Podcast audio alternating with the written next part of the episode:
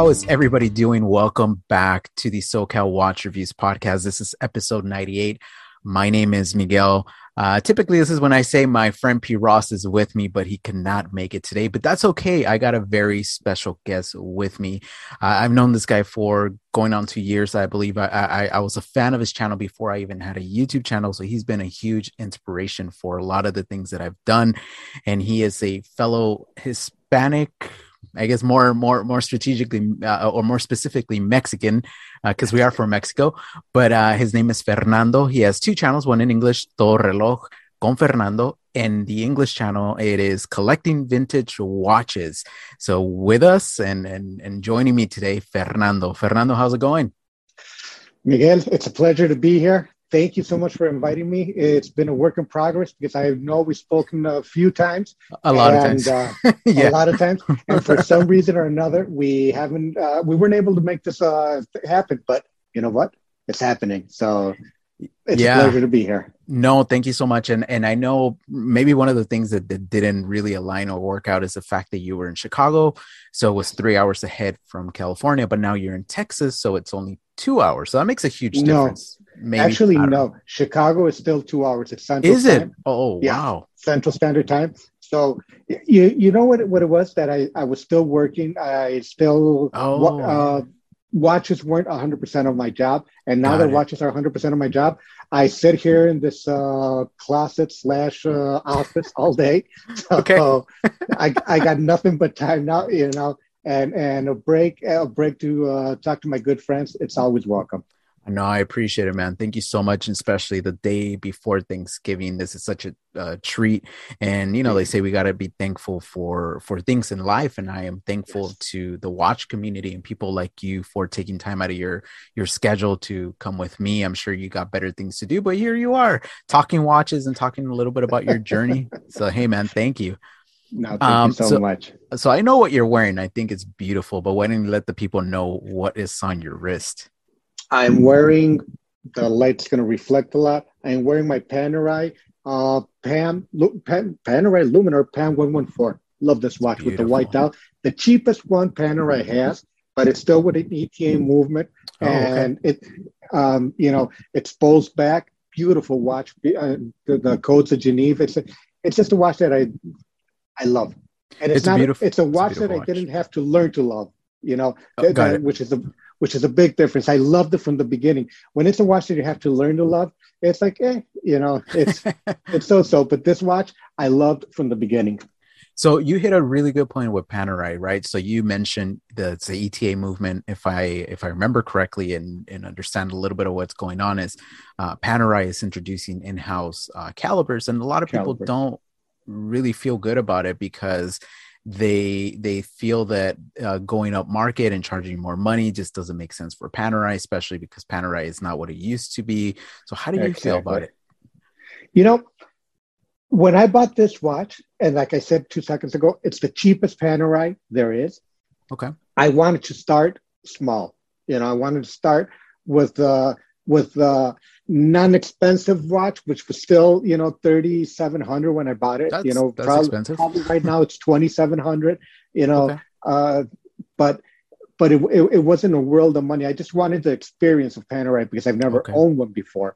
Got and uh, and when I bought this one, you know, I saw I saw the ETA, I saw the the, the way they work this movement, but I've known of a lot of shady things that Panerai does. Panerai does, you know. yeah. So my my the, the best thing I could tell you, if it's not a glass pack, uh, glass pack, don't buy a Panerai. Make sure you can see that movement before. You know, if it's a solid steel uh, case back, it's you know they might be hiding some something underneath. You know, but if you got a glass yeah. pack, go for it. it. They're incredible watches.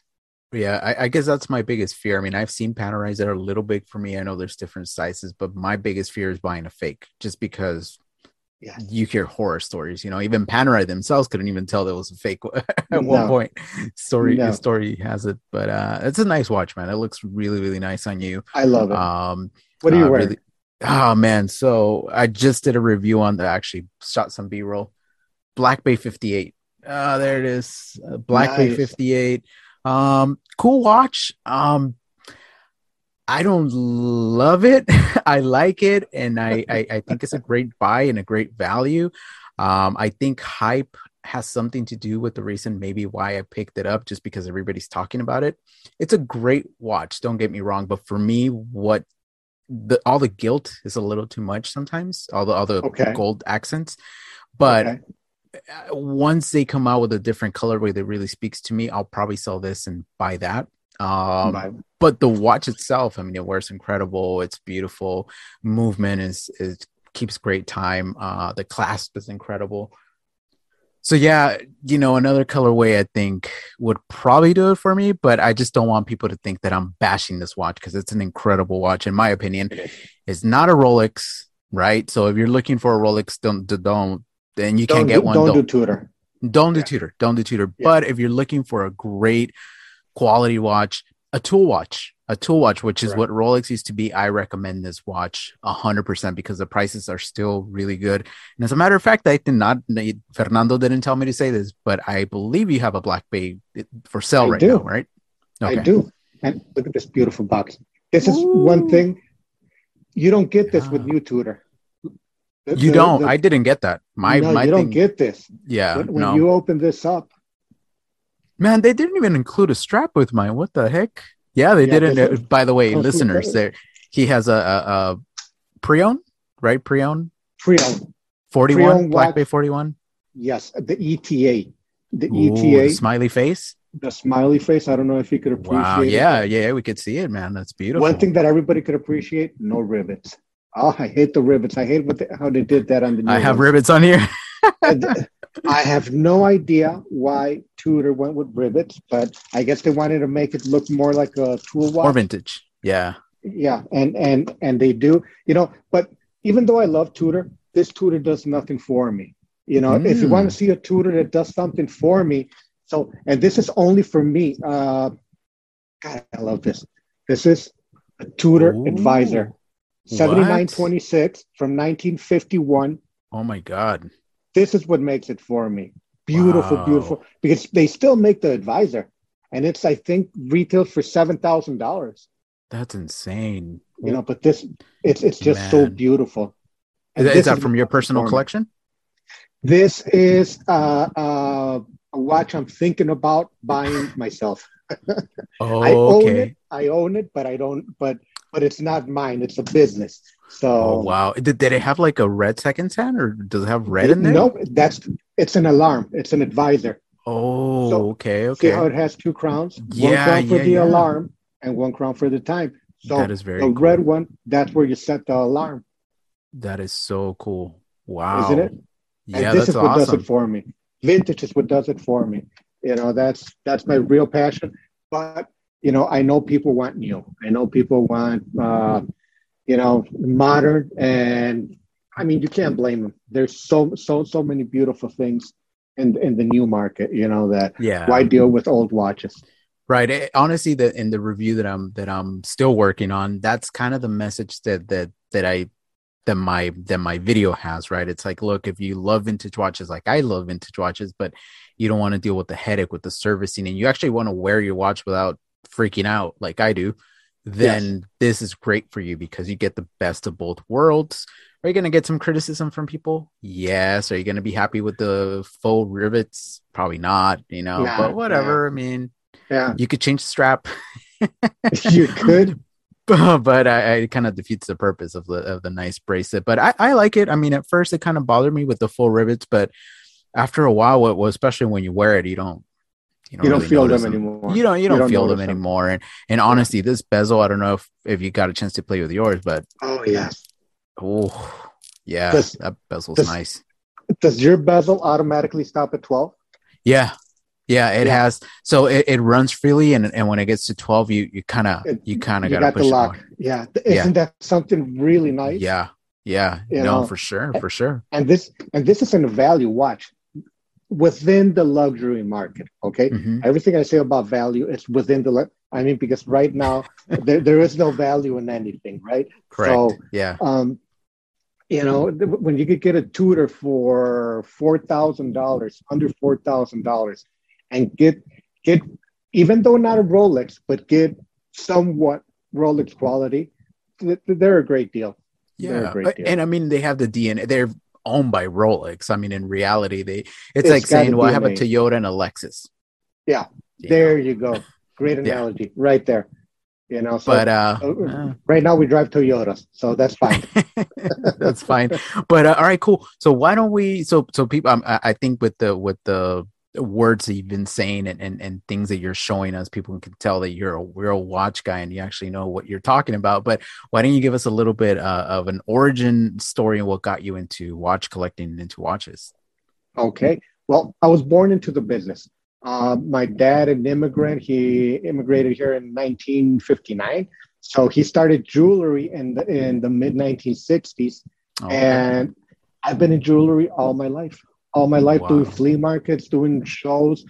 Before wristwatches, I if if you want to talk to somebody that remembers when wristwatches, when Rolex was basically nothing, I mean, I'm the guy to talk to because Rolex was it, it was a nice, good watch, but it wasn't uh, the the end all and be all. You know, because people were look as far as wristwatches, the the yeah. very few collectors that were in the 80s or 90s for wristwatches, they were looking for Hamiltons.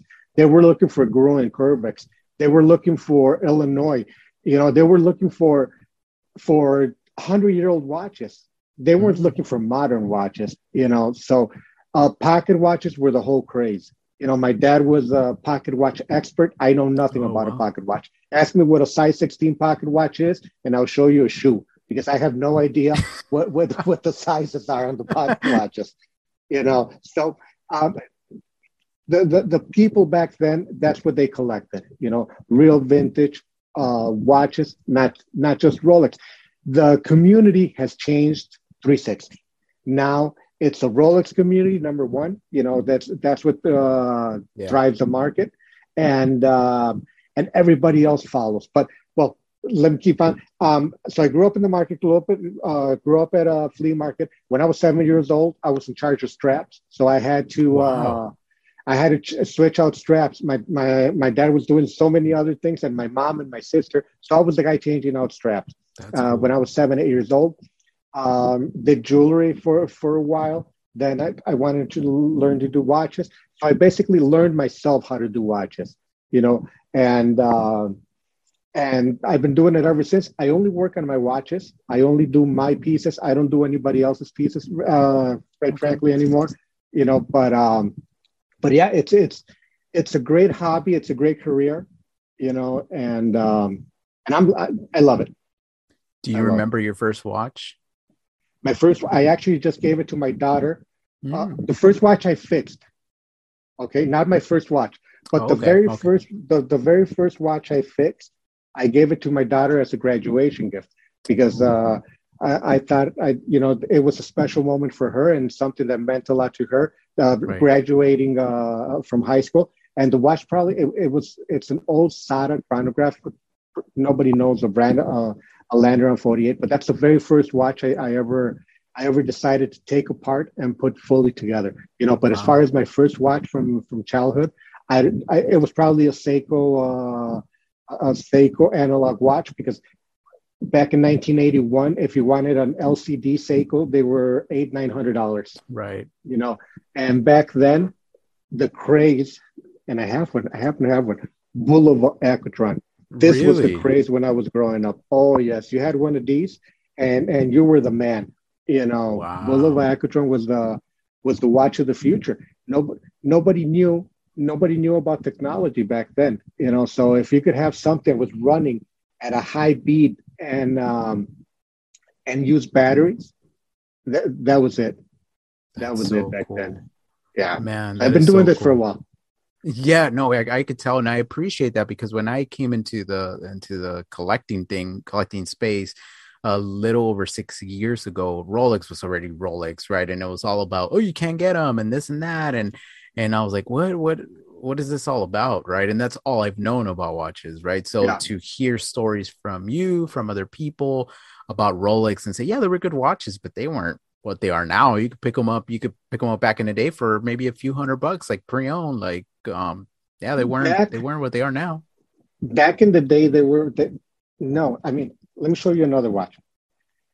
and I was I, I, have it here because I was I was telling my kids this, and my kids are old. You know, my kids are probably older than you, but uh, this is a TAG Heuer Aquaracer from okay. the early 2000s. So, and I was telling my kids, I remember when I traded one of these for an Explorer 2. Straight no.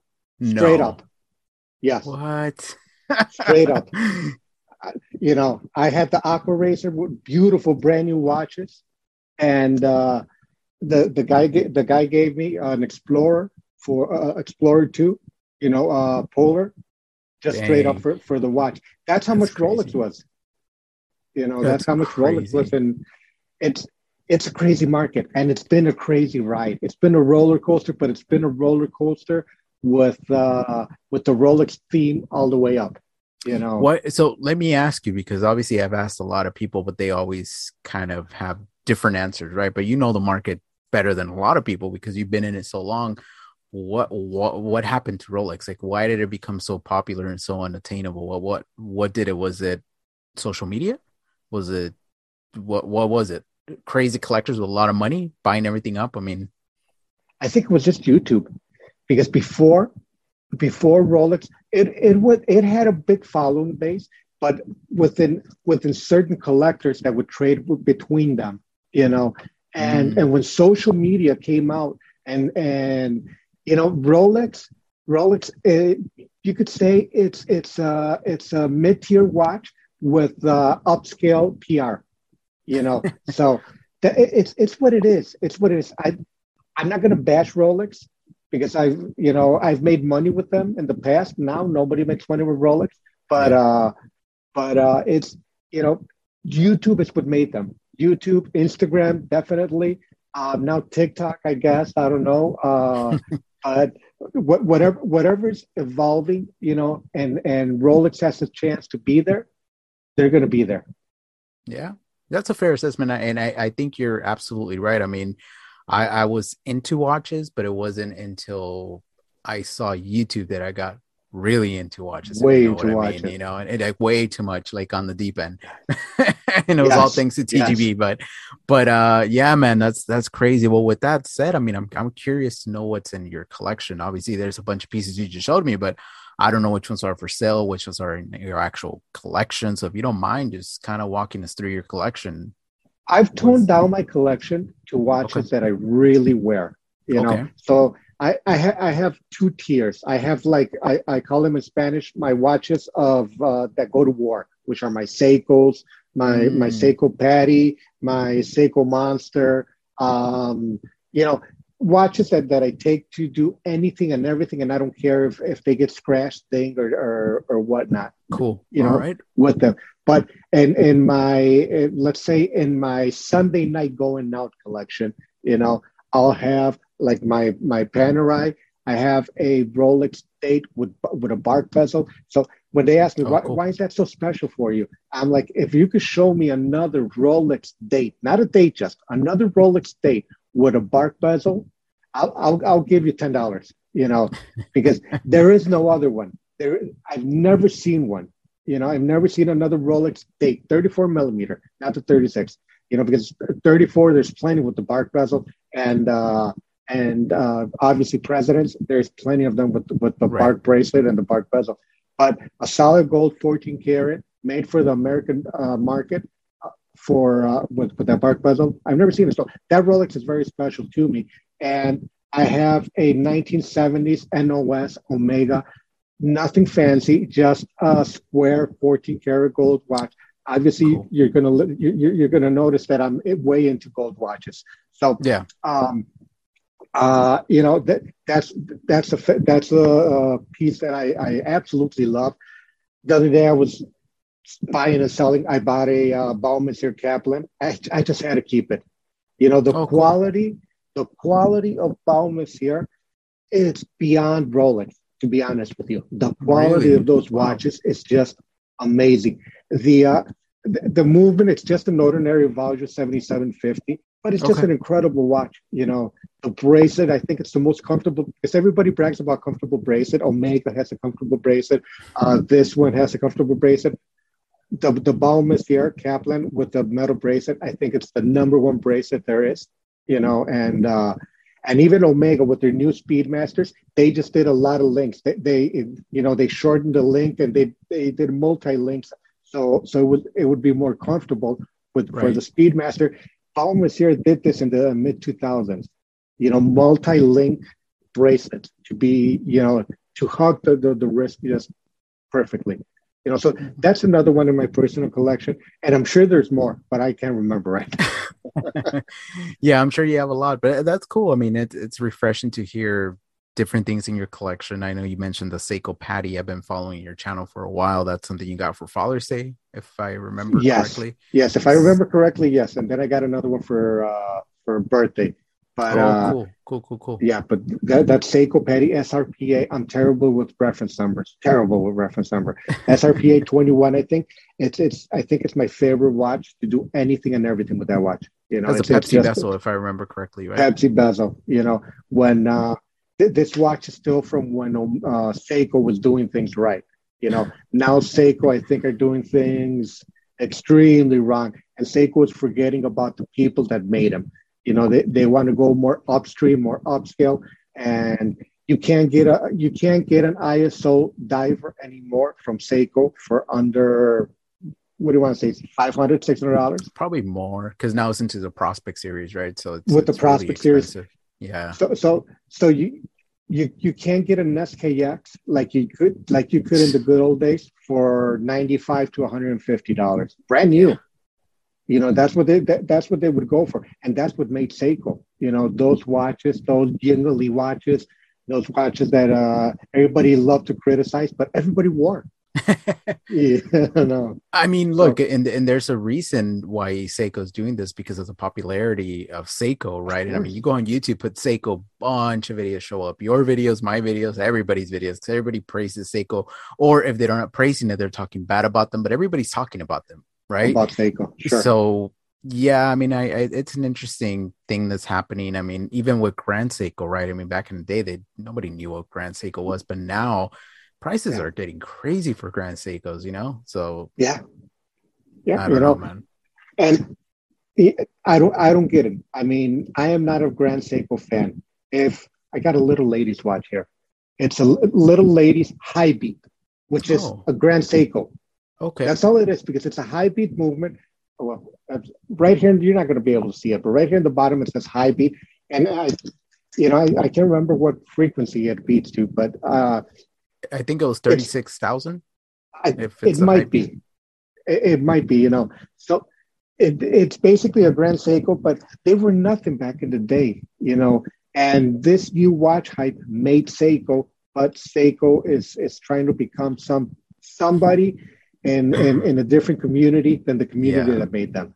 You know. Yeah. No, I I agree. I agree. And and uh, you know, when I got my Seiko Prospex, the SPB one for three, I absolutely love that watch. Right, so it's over a thousand bucks. And beautiful, very, but expensive. It is. It is. And the very first one that I got had a QC issue.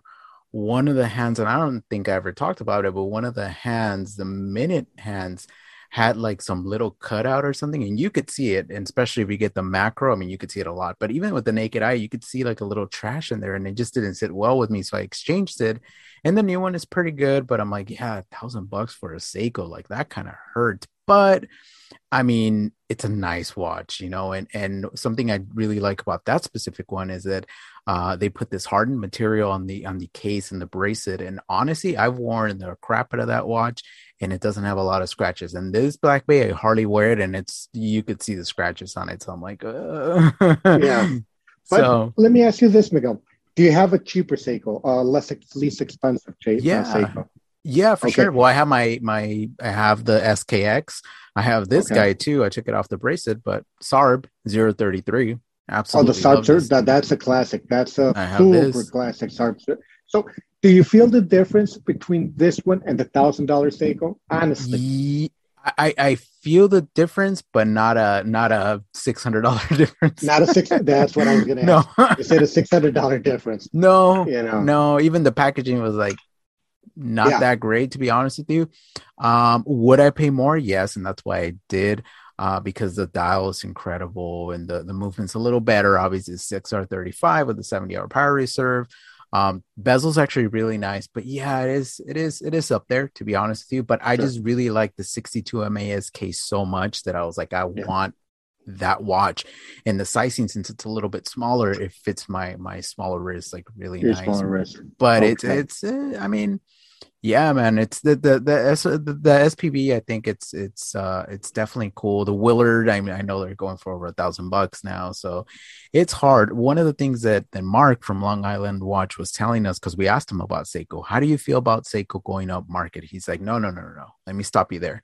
He's like they're not going up market. They're correcting their pricing. And i'm like how so he goes, if you go and look at the MSRP for all the old watches, Seiko 5, SKX, whatever, it was never what they were selling for. It was always more. But the yeah. reason they were going for so so little it's because they flooded the market the, with a bunch of watches and gray dealers and this and that. So what Seiko's doing now is kind of cleaning everything of its uh, every the gray market up according to him as much as they can to correct the prices and bring them to what they used to be. So I I get it, but I do think they're going a little a little too much. I mean, you you can't much. recommend Seiko to new collectors anymore. Like it's no. not. I mean, it's you can. Feasible. Yeah, I mean, for the Seiko fives, you can the the Seiko KX or whatever they call it, yeah. but again, you get 100 meters water resistance. It's not an ISO divers. I mean, it's no screw down crown. No yeah. screw down crown. So I mean, it's it's a good watch, but it's not a great value. I mean, I saw sure. that the SARB 033 brand new. They're going for a thousand dollars right now. I'm like, oh yeah, oh yeah. What? How much are the how much are the older ones going to? Not much farther. You know. They're, yeah. They're, they're, no, they're, they're in the six seven hundred bucks. Expensive. I paid expensive. a year and a half, no, two years ago. I picked this one up for three fifty pre-owned about 350 350 bucks and now they were already going up because it was discontinued already but yeah. uh, i even thought that was a little up there but i'm like all right i'm willing willing to pay maybe yeah. 450 500 at the most for a sar but a thousand 700 bucks no i just picked up a uh, seiko alpinist green dial the original alpinist and uh, yeah, and you'll see it on my Instagram. And uh, I did see it, and I saw the price. I was like, yeah. Fernando. And, and I, am not too far off from cost, you know, because yeah, I, no, I get it. I believe you. I I I want to make at least 15% on everything because there's a lot of cost involved. You know, and but that's, that's nothing. 15% margin nothing. is nothing. But and and you know that's that's one of the things that I've always wanted to do, you know, um, give people good value. So um, if I can NOP. go to work, NOP, never overpay. And I said on my last video, I'm going to put my money where my mouth is. But um, I, I want to give them good value, and I want them to get the best possible watch for the best possible price. And uh, th- and that's why I, what I do all the time. You know, like this one here, the the the, the Seiko, I had to pay up for it if I wanted it. You know, other watches sometimes I don't have to pay up that much, but most of the time right now with this crazy market, you got to pay up if you want it. But even paying up, I try to do my homework. I try to do my diligence and and and get them as cheap as possible, so I could clean them, do whatever I got to do, calibrate them, make sure they're 100% running to put them back on the market at, at a great price. You know. Yeah, no, that makes sense. Well, you you hit on a on a point uh, earlier. I don't know if uh, if you said it on the podcast or while we were off the podcast, but we were talking about vintage watches and basically, at one point, when when I actually got it just into collecting, vintage watches were crazy, right? I don't know crazy. if it was a Paul Newman Daytona that did it or whatever, but prices were just ridiculous, right? But with everything focusing more on the new market and Rolex, Rolex, Rolex, is there good value to be had in vintage watches? And if so, uh, what what are some kind of brands that you recommend uh, for people to look at? Okay, there's great values right now in vintage watches, but it's it's a very dangerous market. Number one, if you don't have a watchmaker three blocks away from your house, vintage is not for you. You know, if if you buy a watch, okay, let's say you want a Omega Constellation with a 505 movement. Okay. Ooh, you're gonna Example. pay over a thousand bucks right now, right? You're gonna pay over three thousand dollars for that oh, watch. But never mind. but the thing is, you you have to see how much a donor movement is going to be for that watch. I always said if you if you like vintage, it's always good to have a donor uh, movement mm-hmm. for your watch because you will need it. Eventually, you will need it. I have drawers and drawers and drawers and drawers of donor movements. You know, okay. for, for for when I was doing a lot of vintage. Um, but, there are a lot of good value. Omega, I think, is going to be your number one value because you can get a solid gold uh, Seamaster 33 millimeter or 34 millimeter if you can live with that and pay around $1,200 for a watch like that. But if you think about it, a watch like that is going to melt. Melt means scrap. Scrap is like the doublest word in the watch market because a lot of watches have been melted. But it, it, you're protecting your money. You protect your money with gold. Let's say that that, that vintage Omega 34 millimeter, you have $600 worth of gold. So that means you're only paying $400 for the watch itself. Yeah. You know, so the worst that could happen if it breaks down and and it's too much to fix, take it take it to a, a jeweler and sell it for scrap. You know, when it gets it. unfixable, you know, where, where, the cost doesn't meet the when it makes no sense to fix it. Yeah. You know, so so you only lost four hundred dollars. What I'm trying to say is, in the vintage market, it's still a great way to minimize your losses. In the new market, you can't minimize your losses because if you buy a uh, Zenith Defy, you know that watch will drop 25% from the day you buy it right away. If you buy a Panerai, that watch will, will drop 60%. Yeah. You know, if you buy a, a Breitling, you know, you need psychiatric uh, evaluation if you buy one new. You know, so oh man, I mean, that, that's what I'm saying. There is nowhere to protect yourself when when you're buying brand new watches. In vintage market, you know, if you're smart about it, if you're patient, and if you look around, there's there's plenty plenty of value. Yeah. So, what would you say to somebody? I know Hodinkee hyped this watch brand a lot, Universal Geneve they've been out of business for a long time. Obviously, a lot of things are probably obsolete, but they keep hyping it up. It's a great value, and this is what you need to buy, and it's a Polerouter, and it has something to do with Gerald Genta. And I mean, I see all that, but what do you have to say to that? Well, here's the thing, you know, Hodinkee, he sells watches, so he's going to up, you know, he's he's going to make a lot of uh, commotion about about anything he wants to sell, and he's doing it correctly because everything he puts up for sale, oh yeah, you know, it's it's done within an hour. You know, it's like Black Friday, Black Friday Hodinkee. Every every time he bring, he brings out a watch, you know, there's people lining up. Oh yeah, you know, th- through the door to buy that watch. Yeah, but, and, and, probably a lot of them are resellers because they know it's going to sell out and yeah. they can just flip it. I'm guilty. I'm guilty because I bought I bought two of the Alpinist. I didn't buy one. I bought two. Really? You know, the oh, blue yeah. one. The blue one. I got 809 and my wife got I think 620 something or something like that, you know. But we wow. had two and and we made more than a thousand dollars combined on those watches. No way. Wow. And and the only and we didn't we didn't put a price on them. We put them on eBay and we put them auction started at 99 cents. We said let the market do what the market does. Really? So, oh man, you, that, uh, how that's brave.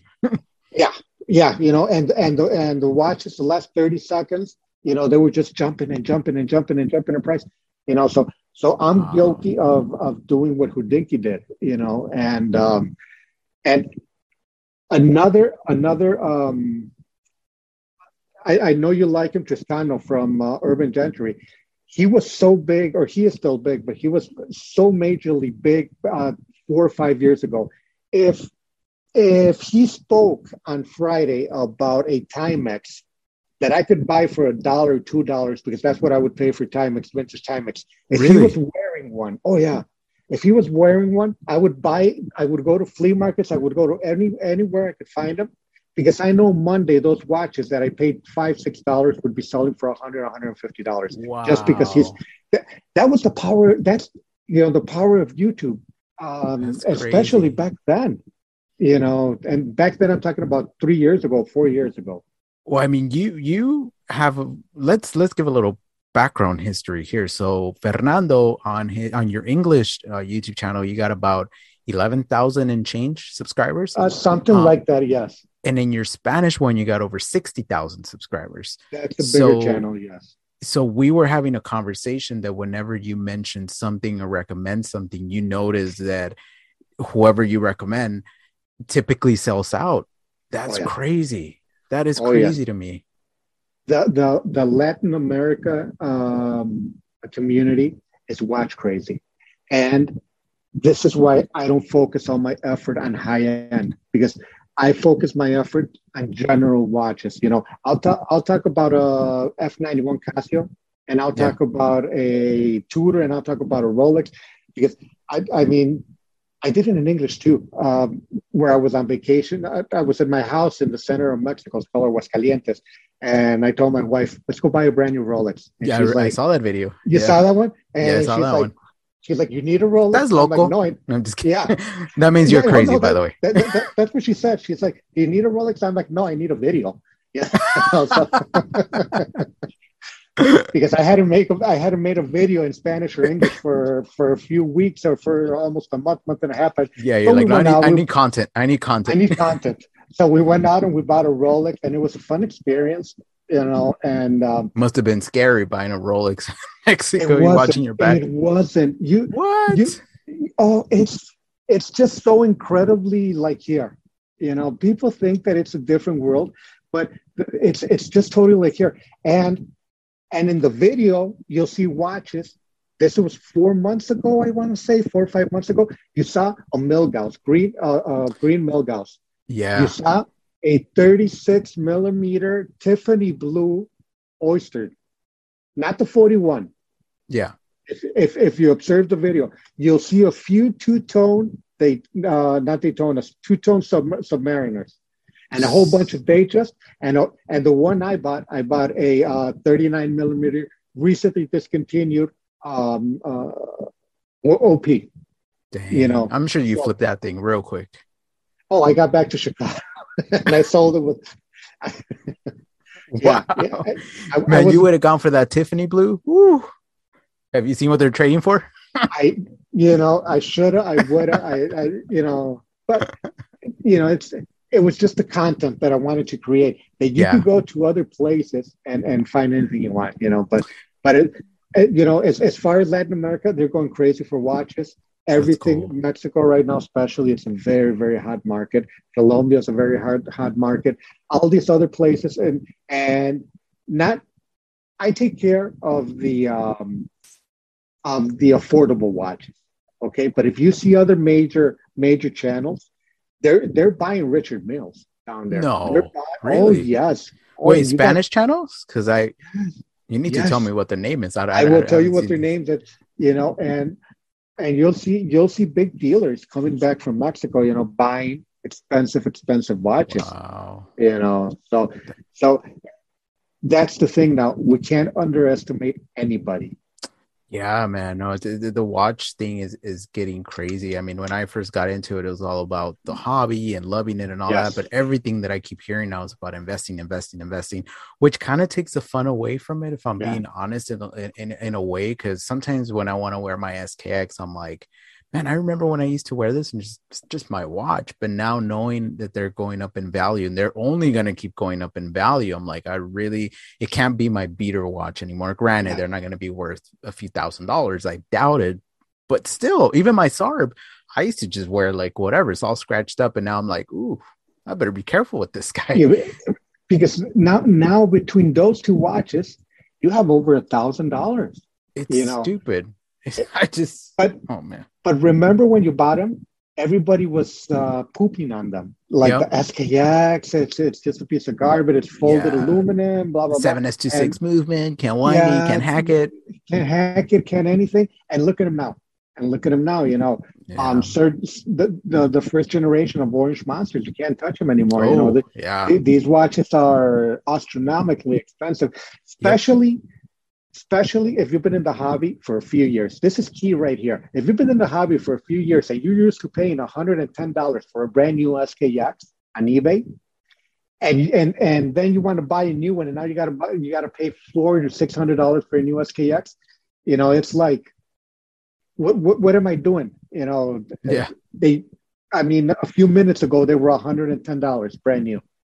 You know, and and now they're going for this kind of money. It's it's unreal Yeah, it's crazy. Well, hopefully it goes well for you, man. I'm, I'm sure you're gonna Thank sell you. the the Alpinist and, and whatever, and everybody everything listening. Sells. Yeah, any anybody listening, anybody watching, this guy's he's he's a good guy. Um, he's he's been around the block for a long time, uh, and he's on YouTube. You can find him everywhere, obviously. But if money was no object, right, and somebody told you, "Hey, see, here's all the money in the world, build a perfect three watch collection," what are you what are you buying? What am I buying? I'm buying a vintage Omega Seamaster 300. Really? All the money in the world. You, you all have the all the money in the, in the world. I have all the money in the world. I, I, I want to go back to the principles of watchmaking. You know, the principles of popularity. I don't want to go to what popularity made them now. I want I, I would want to go to where they started. You know, so I would probably buy a Paul Newman Daytona. You know, probably buy that, and um, third one, what would I buy? I don't know what the third one was, but would be, but those two definitely. Seamaster 300, you know, with with the broad arrow. Um, the, the very first one that came out in 1967, something, you know, and uh, and and a Paul Newman Daytona. Even though I'm not a Rolex fanboy, but like I said, it's what it's what made them what they are now. You know, and yeah. I can't think of a third one, but I'll probably I would probably buy another Seiko PADI. Oh, know, nice, they're, nice. They're, they're, they're so good watches. I love them. I thought you were gonna say like Patek or AP or no. Vacheron or something crazy. No, like th- those are watches to flip. You know, for me, they, those are watches to flip. They're not watches to keep. I keep the old stuff. I keep the good the, the stuff that I that I really enjoy. You know, wow. and and if I can't enjoy it, there's no reason in me uh having it.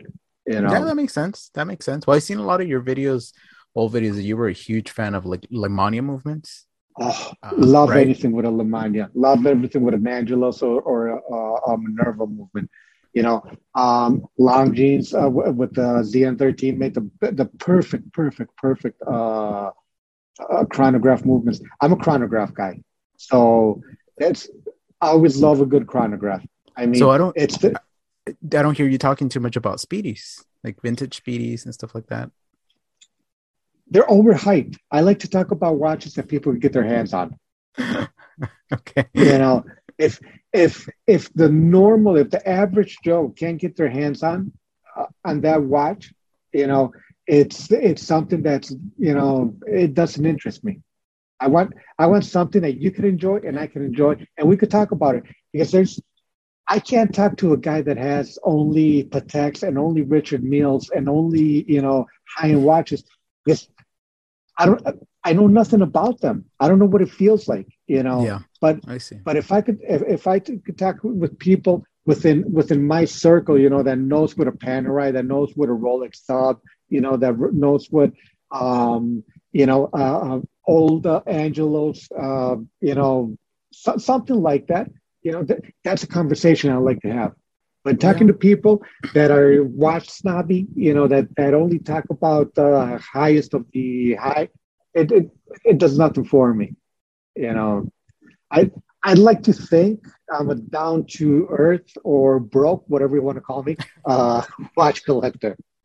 No, I mean, knowledgeable and you've been around the block. So it sounds like hype kind of turns you off uh, yes. and you kind of run away from it because I'm sure you probably do like vintage Rolex, right? And oh, yes. you like them a lot at one point, but now what they are, it just turns you off. I I, I get it, it.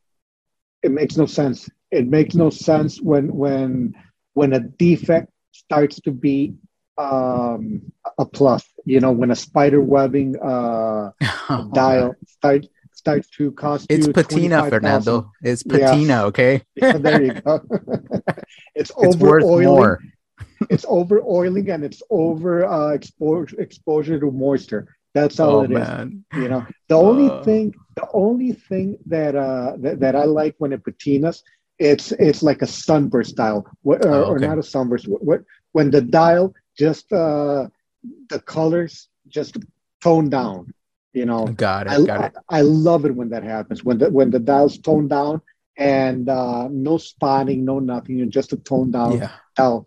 That that I love. When it used to be a black dial and now it's a brown dial. Yeah, that I do like. You know, do you like the bezels fading, like the aluminum bezels. fading bezels? I love fading bezels okay. too. You know, that's something that that re- I, I really really like that.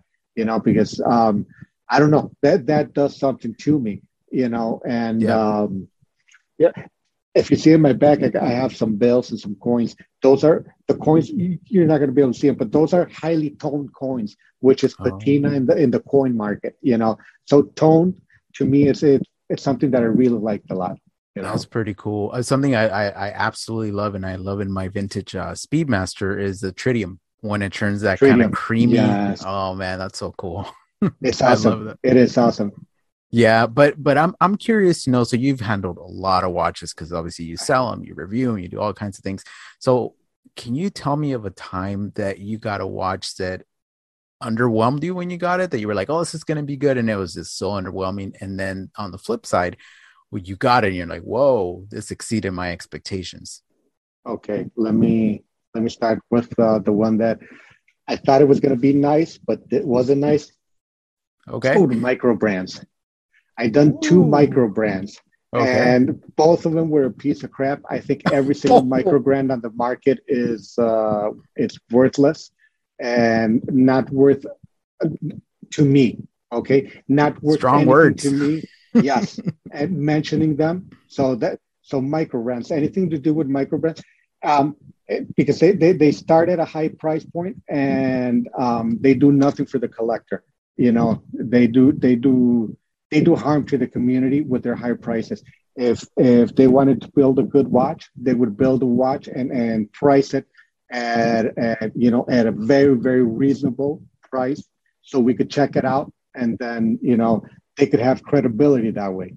So so paint a picture for me, just because obviously we've had a lot of uh, CEOs of microbrands on the show, and, Ooh, and I'm friends with. You got some. the wrong guy. Yeah, no, no, no, no, no. And everybody has their opinion, but in your opinion, what is a good price point? So let's say dive watch, 200 meters water resistance, NH35 movement, sapphire NH35. crystal, you know, sapphire? NH sapphire ceramic bezel, okay. uh, you know, uh, bracelet that's that's uh, all solid, solid links, solid end links, milled clasp. Interesting packaging and interesting design, nothing off catalog, right? So something that they actually designed themselves what would you recommend somebody pay for that? And again, it's not an investable item. It's just you buy it because you like it that. and and you like it and that's it, you know, but don't think of selling it. Uh so what's what's so, good so the company let, let's let's let's see this uh, hypothetical. So the company only designed it. Everything was outsourced. Uh, yeah, yeah, yeah, correct. Okay, they, so yeah. the, the company only uh, took a dirty and okay, got a what? Correct. Correct. And, seven hundred dollars. there you go. Okay. So a uh, good price point, nothing over two hundred dollars. Really? Really? Really? Got it. Wow. Okay. Here it is. Save money on the packaging because packaging it's only good for videos when you so it could knock down three minutes of the videos. You want to make videos more than ten minutes, guys. So the, you know yeah. that way that way the algorithm pushes you a little bit more but 11 minutes minimum. But packaging is good for two minutes of video. Okay, so save money on the packaging on the watch.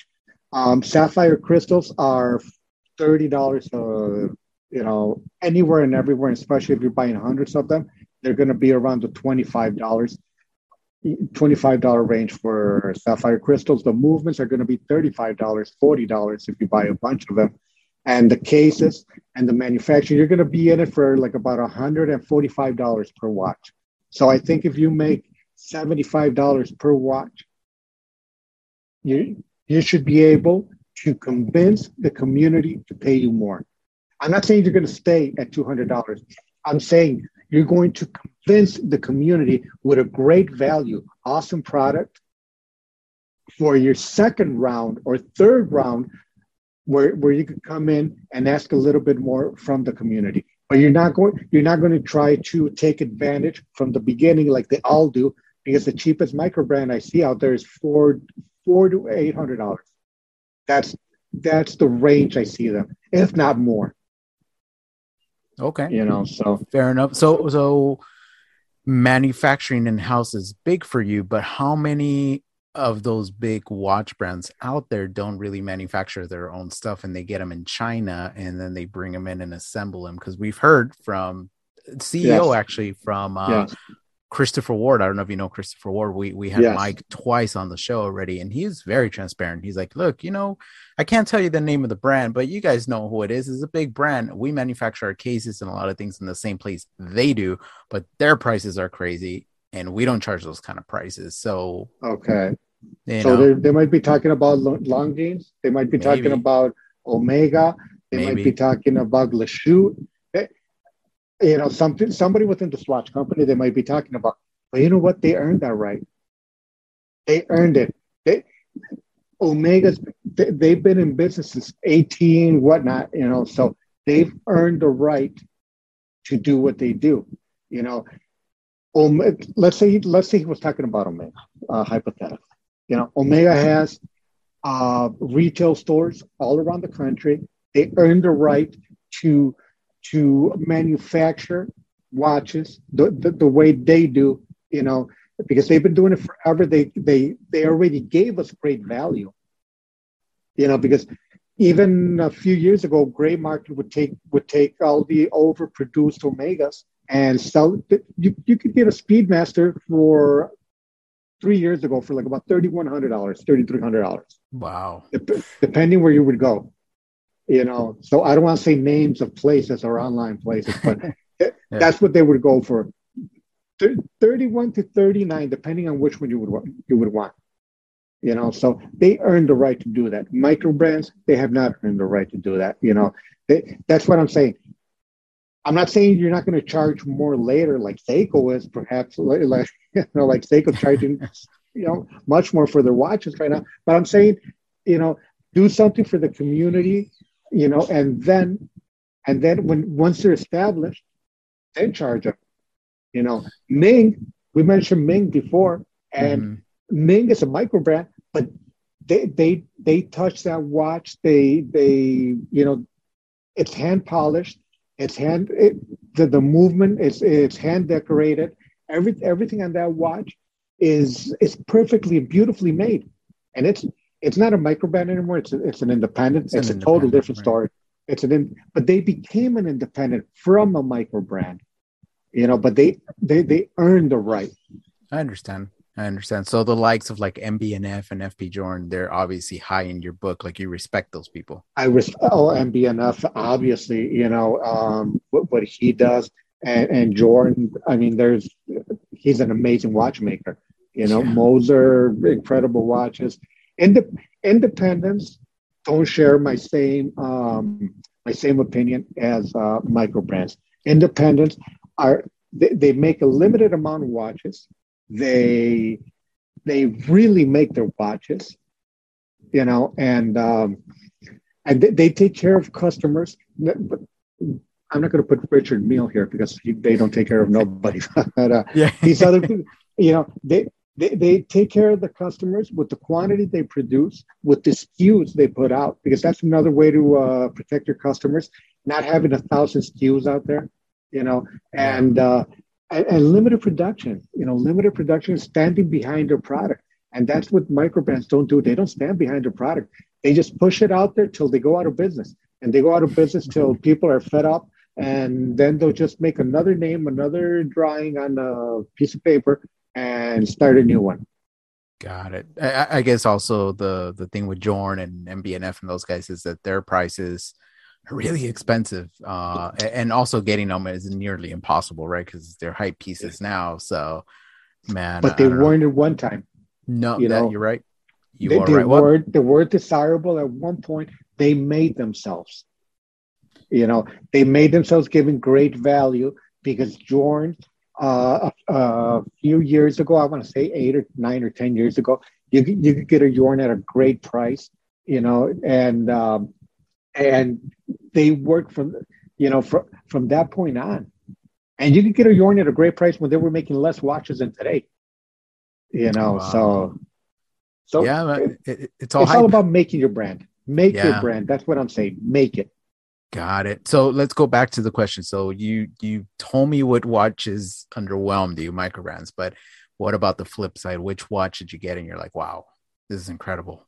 The bomb was the, the one Baume Mercier. Baume Mercier. The other day, I did a review about a Longines HydroQuest. Okay, HydroQuest. Longines yeah. HydroQuest, 43 millimeter ceramic bezel. Mm-hmm. Um, beautiful watch. Um, it it beat at 25,100 uh, vibrations, which is, uh, you know, abnormal. And uh, just an incredible piece. And the, the retail on that watch was like $1,500. Right. You know, the, the full retail. And I, you could get them right now any, anywhere from 800 to $1,200, you right. know, so almost new. But the quality, the quality and the polishing, it, it was just an, an incredible watch incredible watch. So let me ask you something because obviously you you know a lot about older brands and stuff like that. Longines I know used to be a big brand. They used to give Omega a run for their money Number and everything. One. What happened? Because now if you're wearing a Longines, people go, "Oh yeah," you know they don't. Yeah, it's so a Longines. Yeah, it's a Longines. Yeah, yeah, no, nothing major, nothing major. And I have one here. It's a beautiful Longines oh, uh, wow. flagship the back with the enamel. Look at I don't that. know if you yeah, the back with awesome. the enamel. It's just a beautiful, beautiful watch. And uh, what happened to Longines? The 80s happened in jeans. You know, uh, technology, the quartz revolution. Mm. And it, it was just a brand that that it, they, are coming. They're, they're they're coming up strong. You know, they're they're fighting for a spot. I've seen uh, them. I've seen them yes. come up. Yeah. And and but the the price range they're fighting, it's a very, very saturated price range because you got Longines, you got Rado, especially like here in the United States, only a few brands, you know, uh, uh, fluoresce. Like Longines, a few years ago, nobody knew about Longines here. This was all in Mexico and South America. Rado, Rado was from Pakistan to China, Asia, Asia yeah, yeah, um, and, and Mexico, Colombia. But Rado here, and then Captain Cook came along, and Rado started to uh, right, you know. But Rado competes with Longines. Oris, Oris is a monster. Oris is such a great brand, you know, and it's it's hard to it, it's yeah. hard to fight with Oris. You know, the the value they give you, and and yeah. just amazing watches, amazing. Oris yep. is one of the brands. There I you know. go. Oh, you can't see yeah. it right here right there. Yep. There Pointer. Go. This is uh, from the 60s, I think. So now you can't see it, but it's from the 60s. My mom gave it to me, so I put it on this bracelet. But beautiful watches, yeah. Great sure. watches. Great watches. You know, they've always said we're using Sellita movements and uh, we're not playing the ETA game. And they're all in house. They're, they're a small company. It's, it's just a, a great company. So that's what happens to Longines and uh, Swatch Group. I think happens to Longines. So, and yeah, uh, yeah, yeah. No, I, I think Swatch only cares Group, about certain. certain yeah, names. Omega. That's their baby. Yeah, so that, that's basically it. Yeah, man. So let me let me put you on the hot seat here with some quick fire questions. So I'll I'll, I'll do a few just because I'm I'm interested, and you don't have to elaborate. Just just give me an answer, and we'll move on. Uh, Swiss or Japanese? Swiss. Hmm, okay, okay. Rolex or Omega? I Omega. think I know the answer. Omega. okay. Um Michael Kors or Invicta? Ooh, let me do this. so you're saying Ross or, or TJ Maxx? Because it's either or to buy one of those. Okay, let's go let's go Invicta. Okay. let me let me see one last one. One last one. Uh man, this is gonna be a tough one. Uh quartz or mechanical? Depends on the quartz, but mainly mechanical. But okay. there's some awesome quartz. There are some awesome quartz watches out there. You know, got it. And by quartz, I mean I mean electric watches like the Accutron, vintage Accutron. Love those watches. Vintage uh, oyster quartz. Beautiful. Oh. I don't know if you've ever been inside of one of those. You no, know, but good luck getting one of those. They're hype. Oh, oh my god! And and every single one I've touched, they don't work, and nobody can fix them. So they look cool though. They look cool. it's not running, but it looks cool. yeah, yeah. So swap them. So you know what? Let me. I want to pick your brain before I let you go because obviously you're super connected with the with the different market than than the U.S. And Invicta, people hate Invicta here in the U.S. Obviously yes. for many different reasons, whatever. But I noticed that in the Latin America, uh, you know, countries, maybe, and I, I might be completely wrong, but maybe they don't hate it as much. Am I am I wrong, or do they still hate it as much? They they didn't hate it as much until I came along.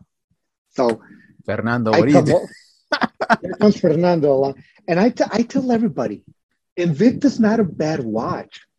You know, it's it's it's it's not it's a Zodiac is not a bad watch. You know, which are the same, um, but what I what I was seeing in those markets that they would have 13 Invictus they were those markets they, they they would buy a watch box and they needed to fill their watch box mm. and and what, what i showed them on my channel what i was teaching what i'm still teaching in my channel is that those every single slot of that watch box is sacred don't just do it don't just don't just have a body count for say you know Makes appreciate sense. it love it and and even if it takes you 25 years to, to fill out that, that uh, watch box, make sure you do it with, with pieces that you really, really appreciate it and not rush into.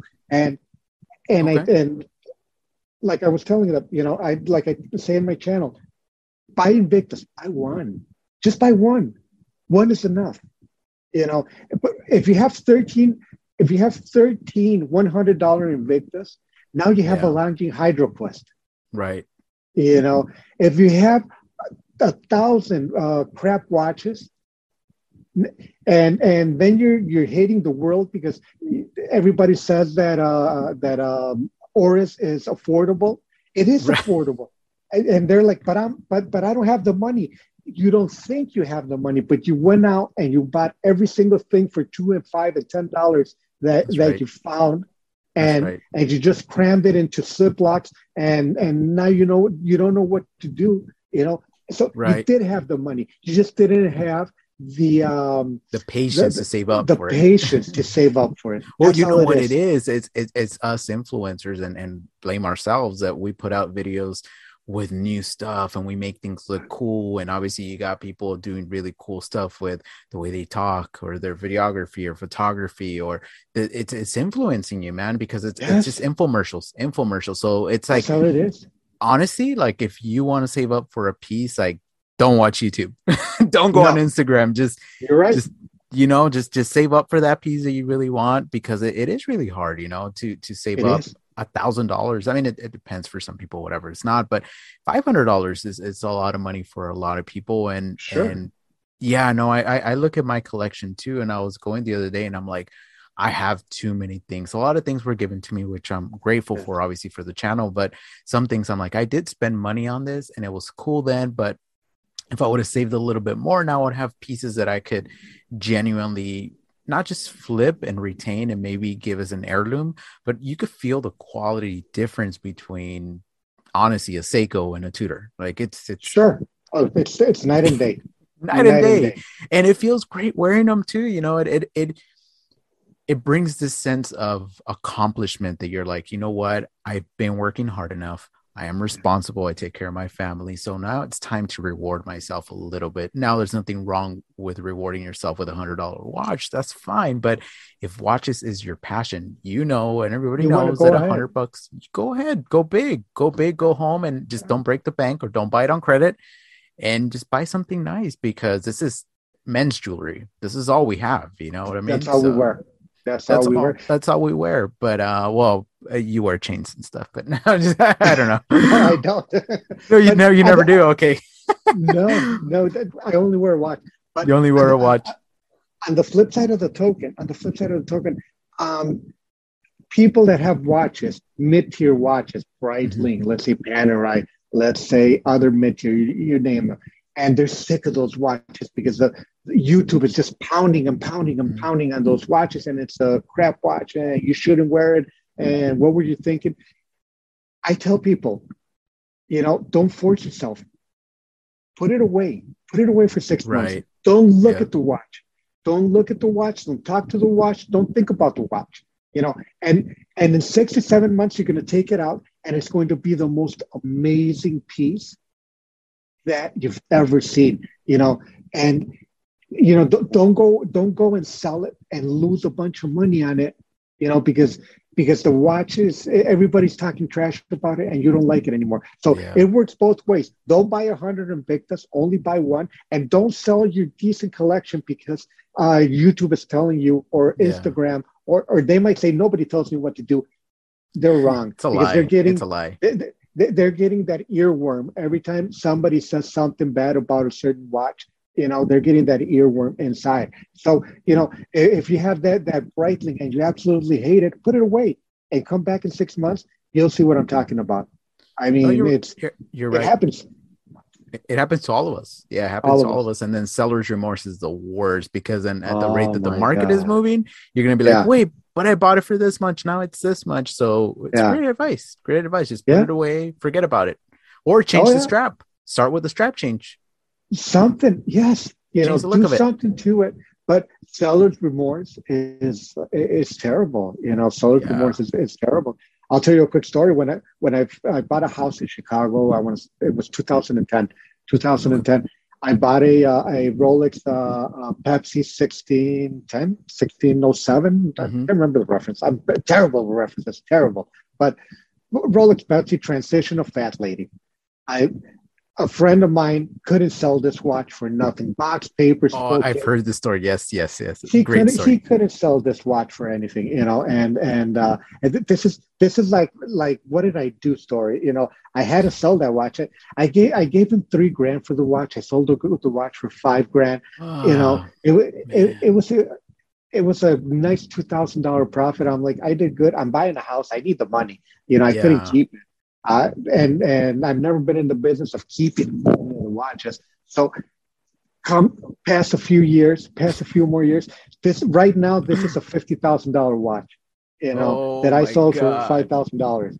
Yeah, oh but, my God! And, and, that's not the only one. Like I've sold so many, so many uh, Omega Constellation pie pans uh, for eight hundred dollars to nine hundred dollars. That was the market back then. You know, yeah. so so seller's remorse comes to me, it's like I should have bought Bitcoin at three thousand. I should have bought Bitcoin oh, at nine thousand. Don't even get yeah, me started. So, Tesla, yeah, Amazon.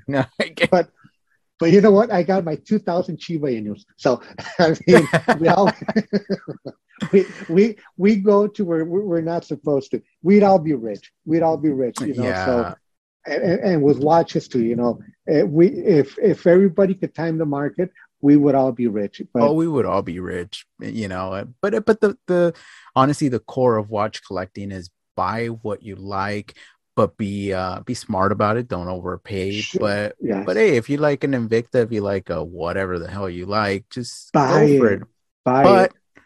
But if you want to get people's respect and you're thinking that buying a, a Kenneth Cole or something is going to get you the respect, then do a little bit of research and maybe get yourself just like uh, an entry level Seiko or, or Citizen yes. Eco Drive or something, you know, and then just something like there. that.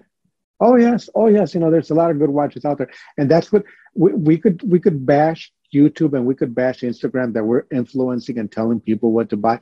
But also on the flip side, there, there's some great resources out there. You could yeah. just uh, click away and and start typing on your phone, and you're going to see what a good value is you know, the other day I wanted a lawnmower, so I started clicking away and, and, mm-hmm. and reading reviews of lawnmower. Which one is better? Which one doesn't work that much?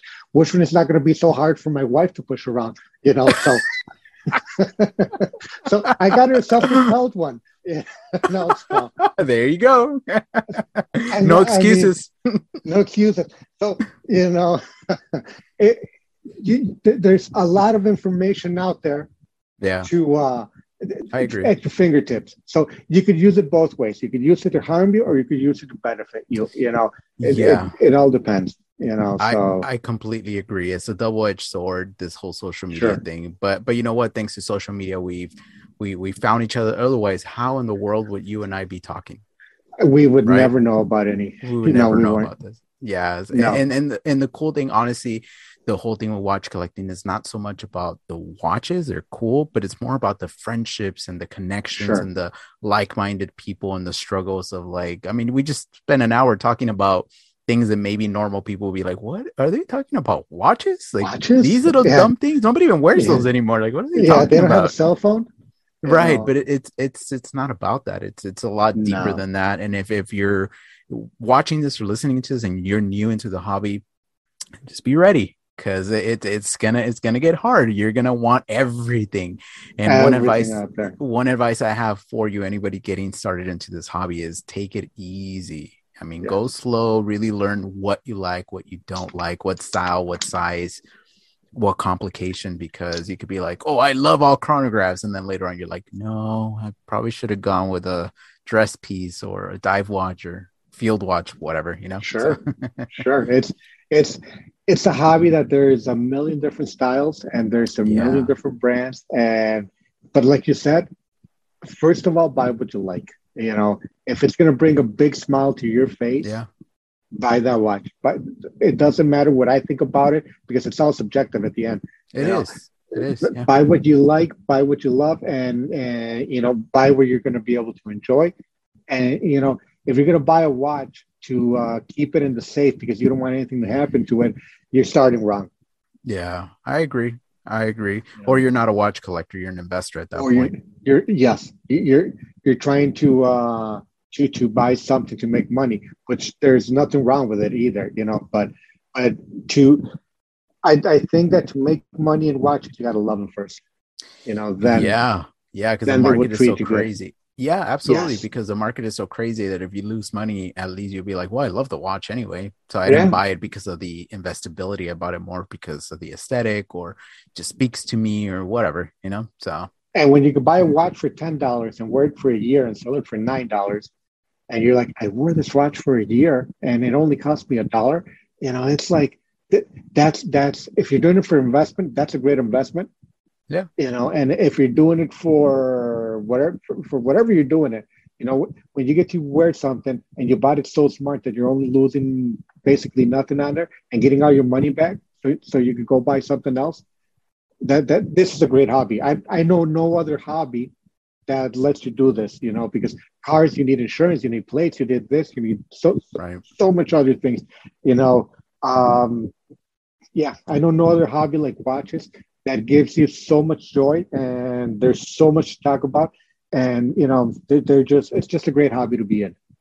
Yeah, and, one last piece of advice or a little little quick story before we we sign off here. So my relationship with my dad is not great not that we don't get along but we just we just don't really talk too much you know and i never knew that he even had watches in his collection or even like watches and um so let me tell you a quick story. So we we recently met up with my dad about a week and a half ago. He just called us out of the blue said hey i want to i want to hang out with you guys and go for dinner before thanksgiving. Like okay cool you know and he knows i like watches. I don't even think he knows i have a youtube channel. Didn't really bring it up to him but he knows i'm absolutely crazy about watches. And he's told me little stories and he gave me two years ago his vintage bulova accutron uh, gold plated that he'd had from the 70s and he bought you know uh, at a yard sale for a dollar and kept it for all these years and took it off his wrist when i asked him and he gave it to me so that was a very special moment two years ago nice. right and it's still in my collection um, so this time he actually came prepared, and I didn't know this. He gave me, and I don't, I don't have it handy, but I'll make a video.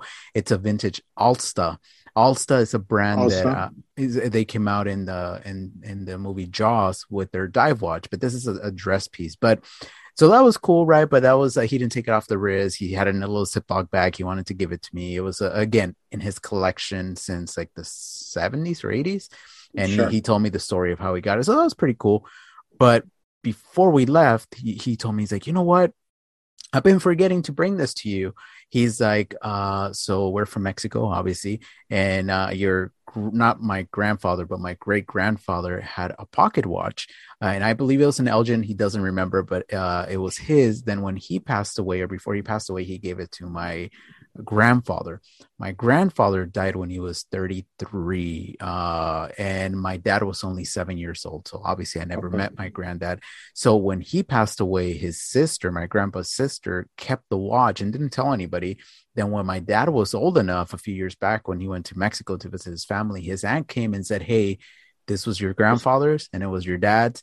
And it's yours now, and it's a family heirloom. And he, my dad goes, he's like, I don't know if you even knew that existed. I'm like, I had no clue. He's like, so I have it with me in my possession. I'm going to give it to you and I want nice. you to to inscribe it with your great grandpa's name, your grandpa's name, my name, your name, and obviously your son wants to give it to him. And it just oh man, I got chills when he told me that because I'm like, sure. this watch is probably from the 1800s. I mean, it's been it's been it's old, you know. I, I don't even know what it is. Yeah, yeah, and it's so cool. So what I was trying to get at is if the thing about watches, I know they're hype and everything, but these things go back as a generational thing. And think sure. back your father, your grandfather, your great grandfather, these things were tools for them. So I guarantee if you dig around or talk to your family, maybe you could uncover some really cool treasures, you know? So, oh, yeah. Oh, yeah. And, and what your story tells me is that, you know, even though your grandfather, your great grandfather, your father, they weren't watch geeks like we were, you know, Isn't that there, crazy? There, it runs in my veins, still, baby. but there is still the watch. There, there's still a story in the watch yeah. that came down to you, and, and there's so many stories like that. You know, because um, that's like like we said before. It's the only thing we wear. You know, and um, you know, it's it, it's what we appreciate. It's what we appreciate, what we love. And I know my dad wore a watch for most of his life. My grandfather as well. You know, and uh, and and it's it's so easy to hand down a watch, you know, because yeah. it's it's something that you always hold so personal to you.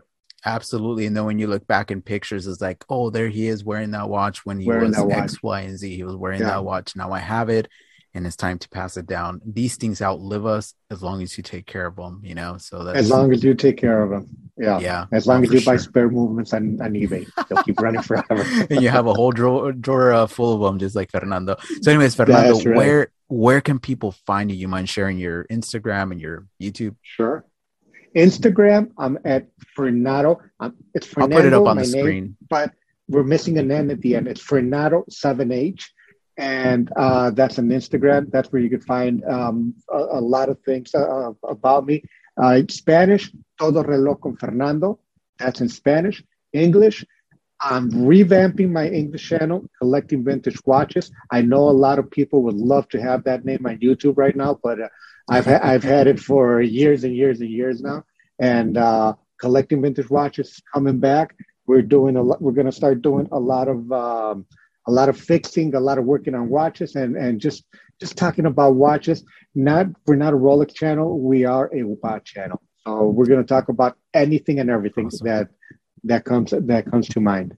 Yeah, honestly, when I first discovered your channel, I fell in love with it because you were just real. You weren't about the hype. You weren't about this. You were just like, hey, I've been into watches for a long time.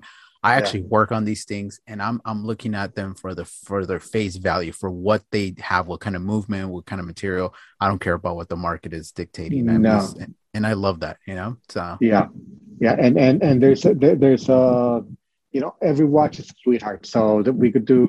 It, it, doesn't have to be uh, what do you say, hood horology. Yeah, so, hot horology. Yeah, hot horology, whatnot. You know, I can't yeah. even pronounce that. So, uh, just down to earth Mexican down here. You know, there you go, watches. man. and I'm, I'm I'm so happy. You know, I've done so uh, almost a hundred episodes, and I don't think I've ever number one. I never done a one on one with another uh, person nice. from Mexico. So, thank you so much. I hope everybody appreciated this this episode. This is really special. It's like talking to family right here because obviously we connect in a, in a in a different level, not just from. Uh, uh, from a watch perspective, but we're the same nationality, so it's really really That's cool. Right. But uh, all right, Fernando. Well, thank you so much, everybody listening, watching. Uh, happy Thanksgiving. I'm going to try to get this out by Thanksgiving so people could at least listen to it. Um, and if you're outside of the U.S., just just remember, be happy, uh, and and just don't be a snob. and don't be a uh. Don't be a snob. Don't be a snob. Collect what you like, and as always, stay humble.